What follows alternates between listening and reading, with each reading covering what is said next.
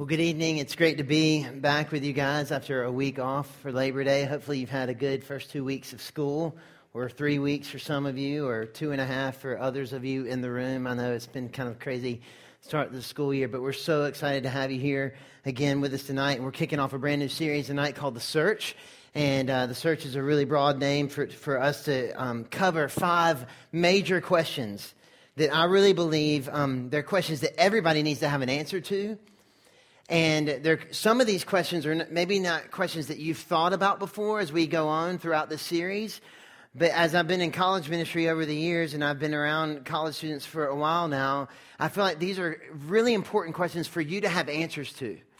And they're, they're questions that um, not only would you just have answers to, like we're going to not just talk about in the next few weeks, but we're going to come back to over and over again throughout your college experience because we want you to have convictions about these things and we want the, the truth to be reinforced in your life. And so tonight we're starting with this question, who is God? But, but next week we're going to get in the, the question of who are you? Or who am I, but it's who are you. Chris Kim's going to be here, by the way, if you're here this summer. He's an incredible communicator, and he's going to be back with us next week. And then uh, in a couple weeks, we're going to uh, be dealing with why am I here? So, who is God? Who are you? Why am I here? And then why the church, which is a really, really big question. And uh, you got to figure out an answer to that. Like, why should you be involved in the church? What's the deal with the church? Why does it exist? And then finally, what is God doing in the world? And I don't know if you know this or not, but God is active all over the world doing incredible things. And we want to tell you about some of those things. And we want to uh, hopefully give you the opportunity to go be involved in some things that God is doing around the world. So that's going to be the series, and uh, it's going to be incredible. Tonight's just the kickoff. And I promise you this it's only going to get better from here. All right, so tonight we begin with this question Who is God? And the way we're going to answer this question is um, we're going to dive into this uh, text in the book of Colossians. And um, it's uh, Colossians, by the way, is this letter that uh, the Apostle Paul wrote. And just, I'm going to give you some context here. But anyway, I think we have an actual picture of the Apostle Paul, just because I, I, think you need to see that. But this is the Apostle Paul right here. This is some rendering of the Apostle Paul. And he has a sword with him. And I don't know why he has a sword with him, or that could be considered a cane, but it actually is a sword. And, uh, but that's just uh, uh, uh, some artist's rendition of who he thinks Paul looked like. And I imagine he probably had a great beard like that, which is really, really cool. It'd be awesome to be able to grow a beard like that. And um, anyway, but here's the thing about the letter to, to uh, the church in Colossae is we don't know if Paul actually visited the church there, okay? What we do know is that uh, when Paul was in this other town called Ephesus, he actually led a guy named Epaphras to Christ. And so we have actually a picture of Epaphras here, a rendering of him. And so talking about a beard, this is a, a, a great beard, and this is Epaphras. And for some reason, he has a sword as well in his, on his bed. And I don't really understand what the sword is because that is not the way like Christians acted in that day and time. But apparently that was significant. Maybe they did. I don't know. Uh, maybe you know more about that. Maybe I should go to our scholar in the back, Matt Hotho. He can tell me all about the, the, the sword. I'm not really sure what is the deal with with a sword, but there's a sword in the picture. But that's Epaphras. Okay, and what is significant about Epaphras and the church in Colossae is that Epaphras started it. And what happened was there were some issues in the church at Colossae. So he went and visited Paul in Rome. And he told him what was going on in the church. And Paul wrote this letter to the church to address these issues, okay? And some of the issues, I can't get into all the issues tonight, but some of the issues were just simple rule keeping. There was like this, like if you were going to follow God, you had to follow the rules, but there were certain rules that they were really, really like adamant about. And, and some people were stirring up teachings about like you have to like eat the certain things, you have to drink certain things, like don't drink these things, but do drink these things and participate in these festivals. So that was something that was going on there. There was some angel worship going on there. Not really sure what all that was about, but people in that community were worshiping angels. And there were people that were like associated with the church. And so they're worshiping angels. And so I don't, you know, that's kind of crazy. And then there was another group of people that said, if you really want to know God like we know God, then you have to have this special experience with him. You have to have like an experience that's like like that allows you that to see God in a way that we see God because you haven't experienced God like we know God. They were called the Gnostics and that word Gnostics means knowledge. And, and they just said that they had some secret knowledge into knowing God. And then there was others that, that were kind of like, hey, Christ is good, but he's not like the best. He's not, he's not like equal to God. And those are some issues that was going on in the church at Colossae. So Paul responds to this, as Paul was great at doing with a letter. And we're going to pick up that letter tonight to answer this question Who is God?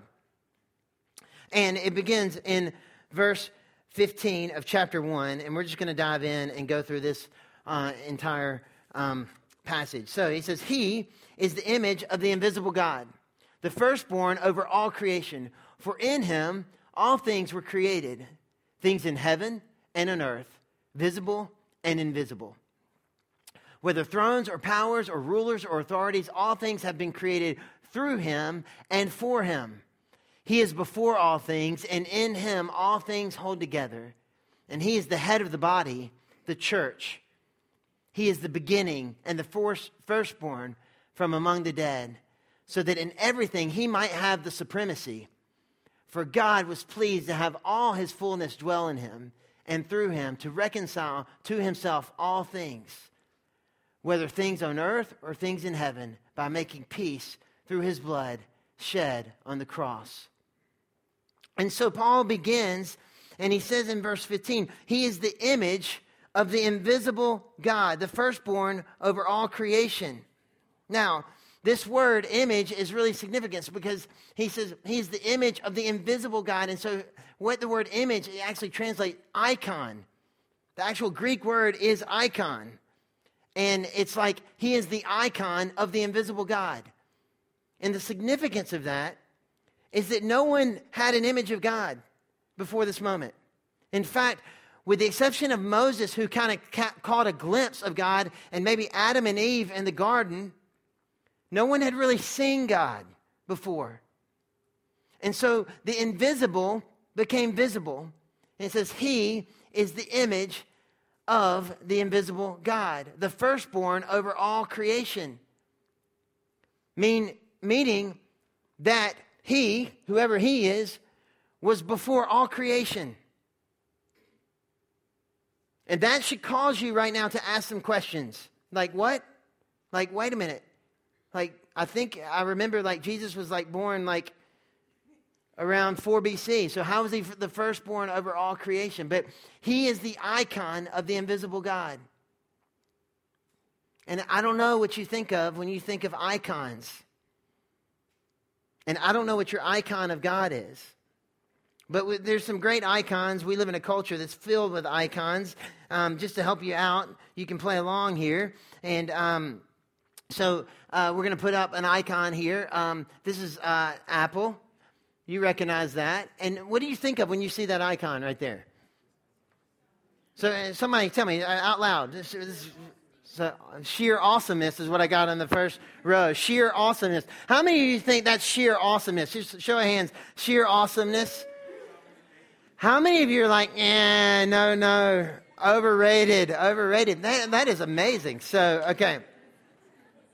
But here, when you see this, you, you think, man, a lot of you think sheer awesomeness or cool, or a lot of people think creative because people who are creative, not not offense to anybody who's like, ah, you know, I'm with Galaxy, Samsung rules or whatever, but but you know, they stole all their stuff by the way. But anyway, um, so uh, but means cool, creative. It's easy to use.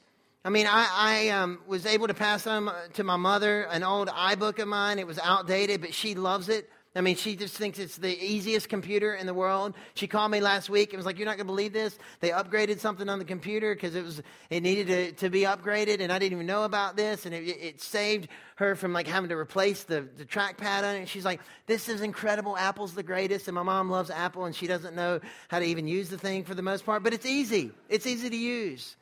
But others of you think, man, you see that and you think, man, that's so expensive and not worth it. Some of you think that. But the, the icon brings up an image to you.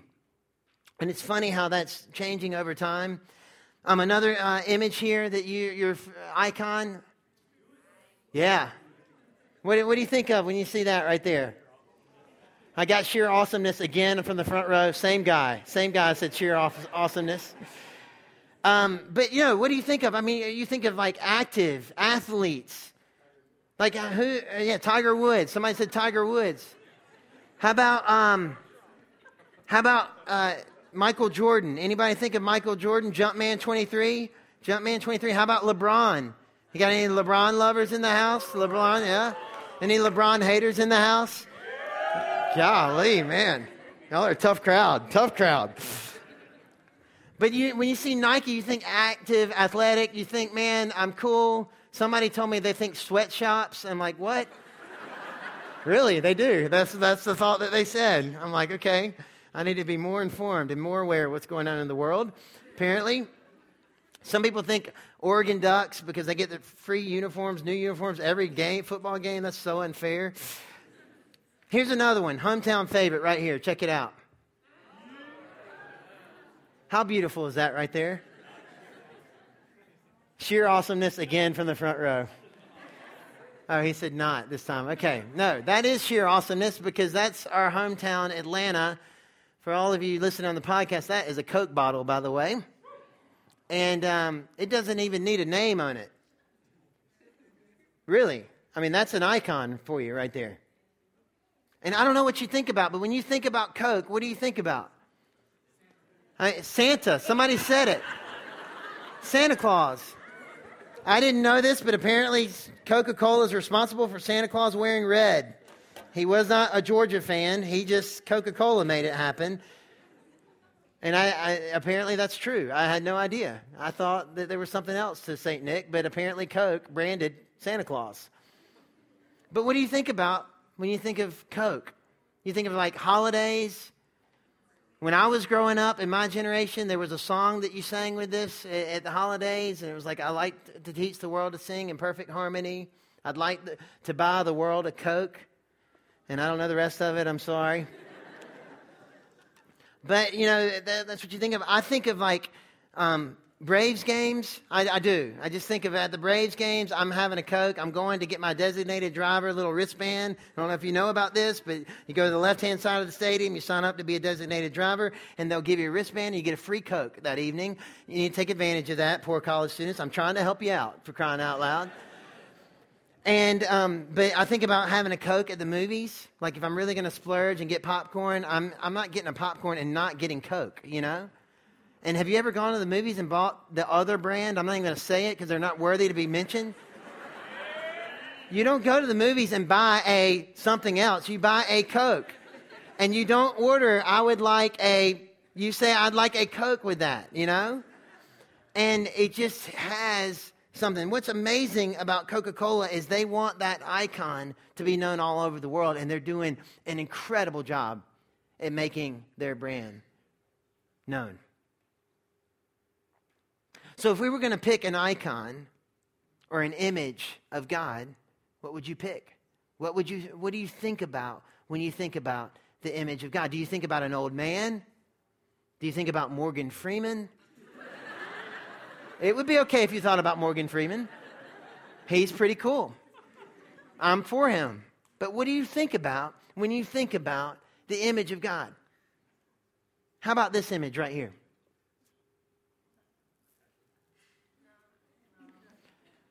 I'm getting no, by the way, from some of the people in the audience, which I totally understand, but this is Hollywood's best image that they kind of came up with, according to Mel Gibson.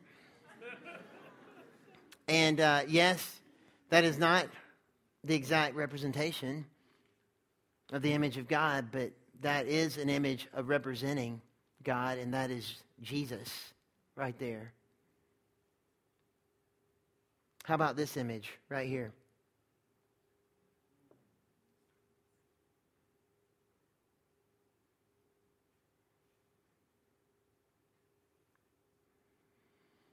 And again, that's Hollywood's depiction of Christ on the cross. And I don't know if it does it justice. Now, leave it up there. I don't know if it does it justice.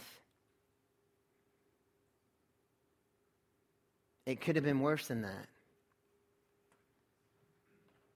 But it's the image of the invisible God and what the invisible God did for you and I to have a relationship with Him. You can take it down. And as gruesome and as gross as that icon is, and as that image is, it should give you incredible hope today. Because that very image, whether it was the exact representation or not even close to the exact representation, it happened. And the reason it happened was so that you and I and all the people in the world could have a relationship with their Heavenly Father. And that should give you incredible hope tonight. But there's so much more in this passage that tells us about God. And it's verse 16. It says, For by him all things were created things in heaven and on earth, visible and invisible, whether thrones or powers or rulers or authorities. All things have been created by him or through him and for him. By him, all things were created. Jesus is the initiator of all creation, all of heaven and earth, all created by him and for him. Now, I want you to think about this for a moment. If he is the creator, if Jesus is, this is the word of God, if Jesus is the creator, he cannot therefore be created.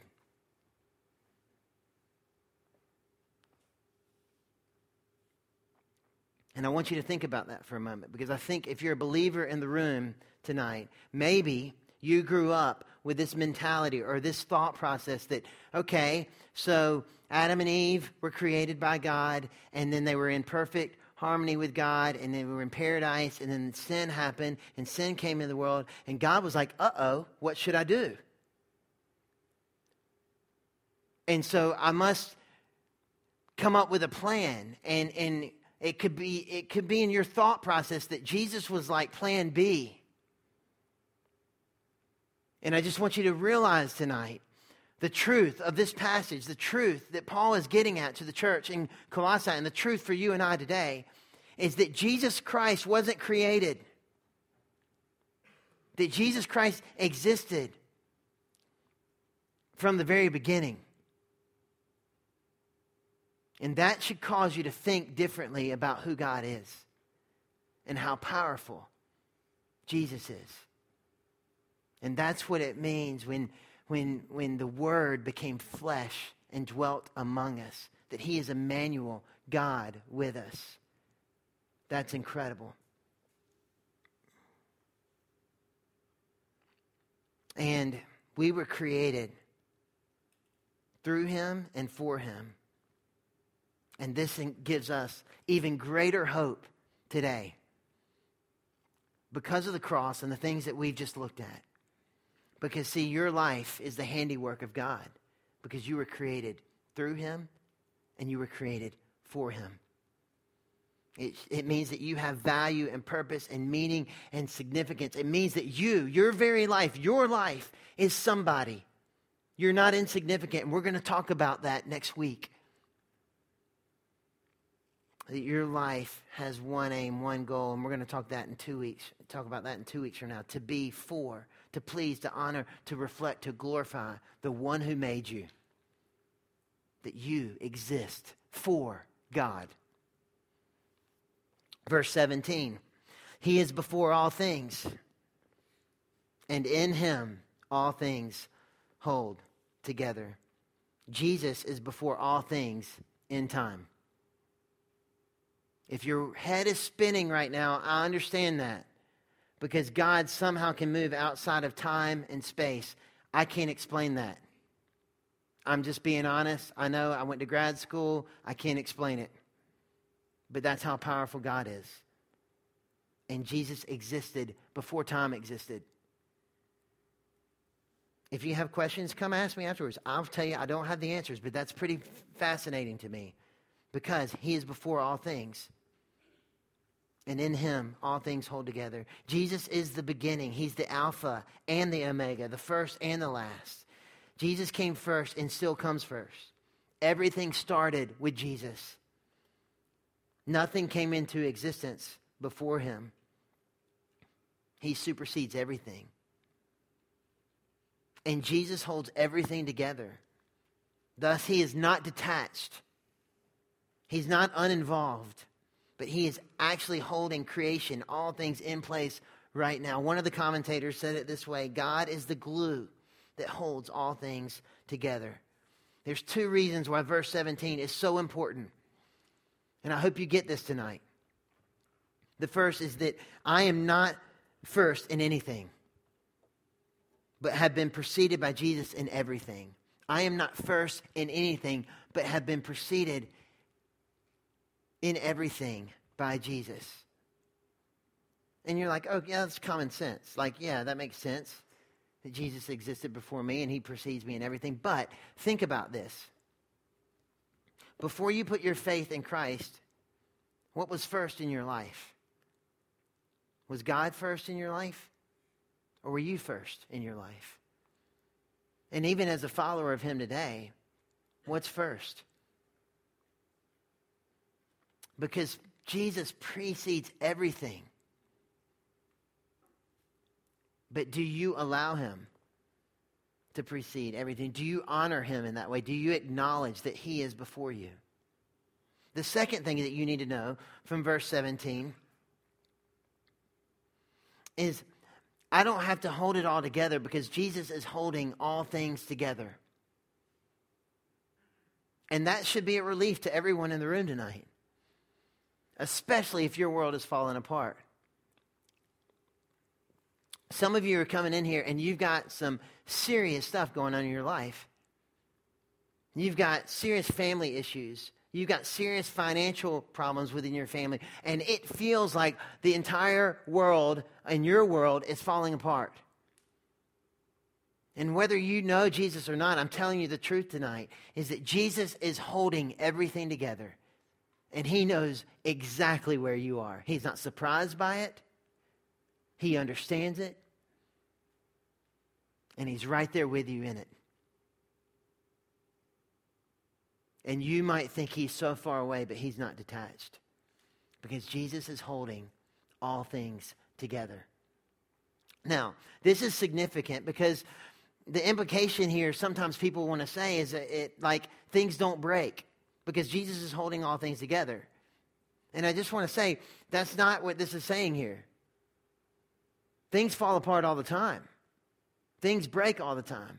And, and, I'll just go out on a limb here and just to kind of get on a little rabbit trail here. But if anybody tells you, hey, follow Jesus because life is going to get better if you follow Jesus, and I'm guilty of saying this as well, but that is not a guarantee.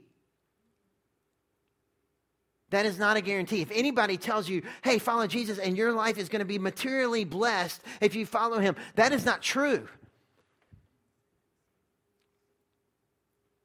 Because Jesus himself, very, his very own words, said, In this world you will have trouble.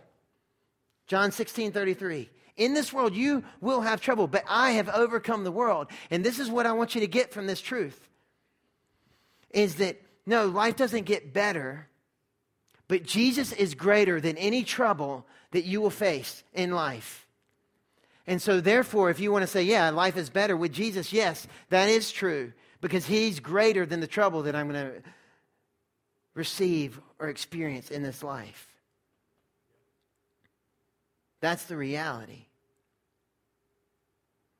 But there's no promise from God that you're not going to have trouble because we're going to have trouble we're going to have trouble in this world.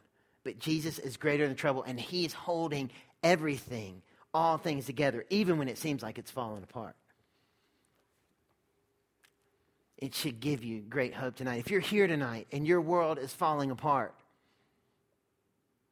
and there's some crap going on, and it is just going all over the place right now, I'm telling you, Jesus is holding it all together.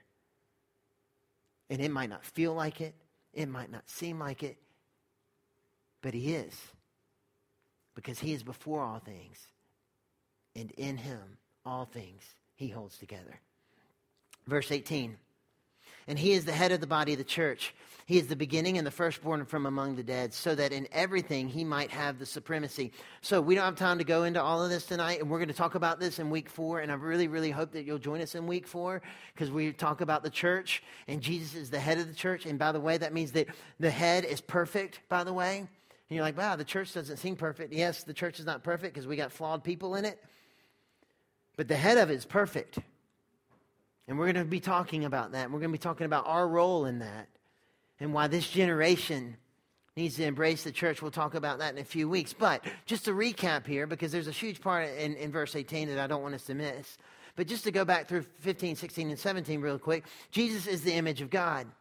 That means he's, uh, he's also pre creation. He is before creation. He's the maker of all things. He's first in everything. He's, his sustaining power is holding everything together. He's the leader of the church, the beginning of the church. He's the first to conquer death. And you can be like, oh, I thought Lazarus conquered death. Yes, Lazarus conquered death, but it was because of Jesus that Lazarus conquered death. So the natural conclusion is Jesus should have the supremacy in everything. At this point, if you're just going through the verses right here in order, Jesus should have supremacy in everything. In fact, he does have supremacy in everything. That's not up for debate tonight. What's up for debate tonight is whether you're going to acknowledge that or not and whether you're going to reorder your life around that truth that Jesus is supreme in everything. Verse 19 For God was pleased to have all his fullness dwell in him. For God was pleased to have all his fullness dwell in him. And this is when, when I talked about the Gnostics, these teachers, they were, uh, you know, talking about this secret spiritual revelation that or knowledge that they had experienced in that day and time in Colossae. And uh, this word, the fullness, is the same word that they were using. And so Paul uses this word, and he, he uses this word to describe the fullness in Greek, and he says, hey, all the fullness of God is in Jesus. And the significance of that is it's not Jesus plus something. It's not Jesus and you do this to get saved, or it's not Jesus and you do that for heaven. He's saying Christ is enough for me. Everything I need is in Christ. I don't need anything else because Christ is enough for me. And Paul's just setting the record straight. The fullness of God is in Jesus. The fullness of God is in Jesus. And, and that's why, why uh, Jesus could say things like, If you've seen me, you've seen the Father. If you've seen me, you've seen the Father. The fullness of God is in Jesus. All of God was resident in Jesus, it dwelt in Jesus. And I can be confident that in Jesus I have, I have access to all of God. Nothing is withheld. Verse 20, and through him to reconcile to himself all things, whether things on earth or things in heaven, by making peace through his blood shed on a cross. And the truth here, it's so beautiful, is that God initiates reconciliation. God, through Jesus, reconciled to himself all things. And the way he did it was he made peace through his blood. And the word peace actually um, translates to bind together. And that's a beautiful picture. Because, see, restoration or reconciliation just didn't get us to heaven because of Jesus, although it gets us to heaven. That's really, really good news. But because of Jesus' blood, we are bound together forever with Jesus, forever, for eternity. We are with Christ. God was happy to put all things back together with him by making peace through the sacrificial death, through the blood of his son, Jesus. Jesus is the connector or the reconciler of all things. That means that he's the reconciler of you, bringing, him, bringing you back to him.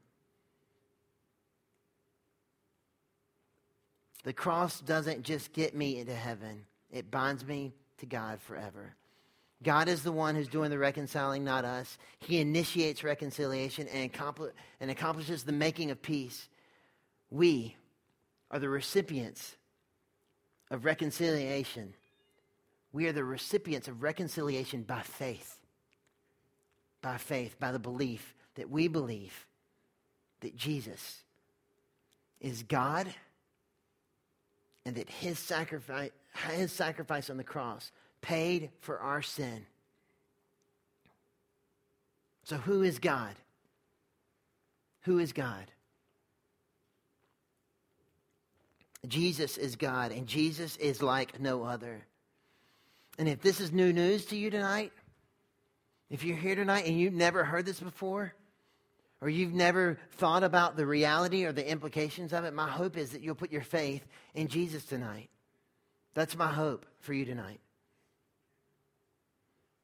And if you're not ready for that, I hope you'll come back and you'll keep coming back and join us till you get to a place that you're like, okay, I believe that He is the Son of God. But for others of you in the room tonight, the fact that Jesus is God, the answer to the question, Jesus is God, has significance for you too. Because when you come to the place where you acknowledge that Jesus is God, you're acknowledging that He is supreme in your life, that He is God of your life. And when you stop for a moment and you just pause to acknowledge and you put your faith in Christ and you say, God, you are God and I am not, you're in control. That means that He's in control of your job, that He's the God of your job. It means that He's the God of your schooling. It means that He's the God of your relationships. He's the God of your conversations. And so when you're at the fraternity house and you're having conversations, God is God of those conversations. And you're acknowledging and you're aware of Him in those conversations. He is the God of your sex life. Meaning, you're acknowledging and honoring Him in the way that you carry that out. He is the God of your reputation. He is the God of your energy, your passions, your mission. He's the God of your money, and you acknowledge Him by the way that you spend it.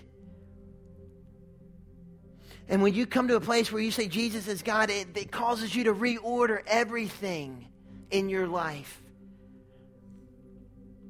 because you're acknowledging that He is Lord. See, Jesus is God.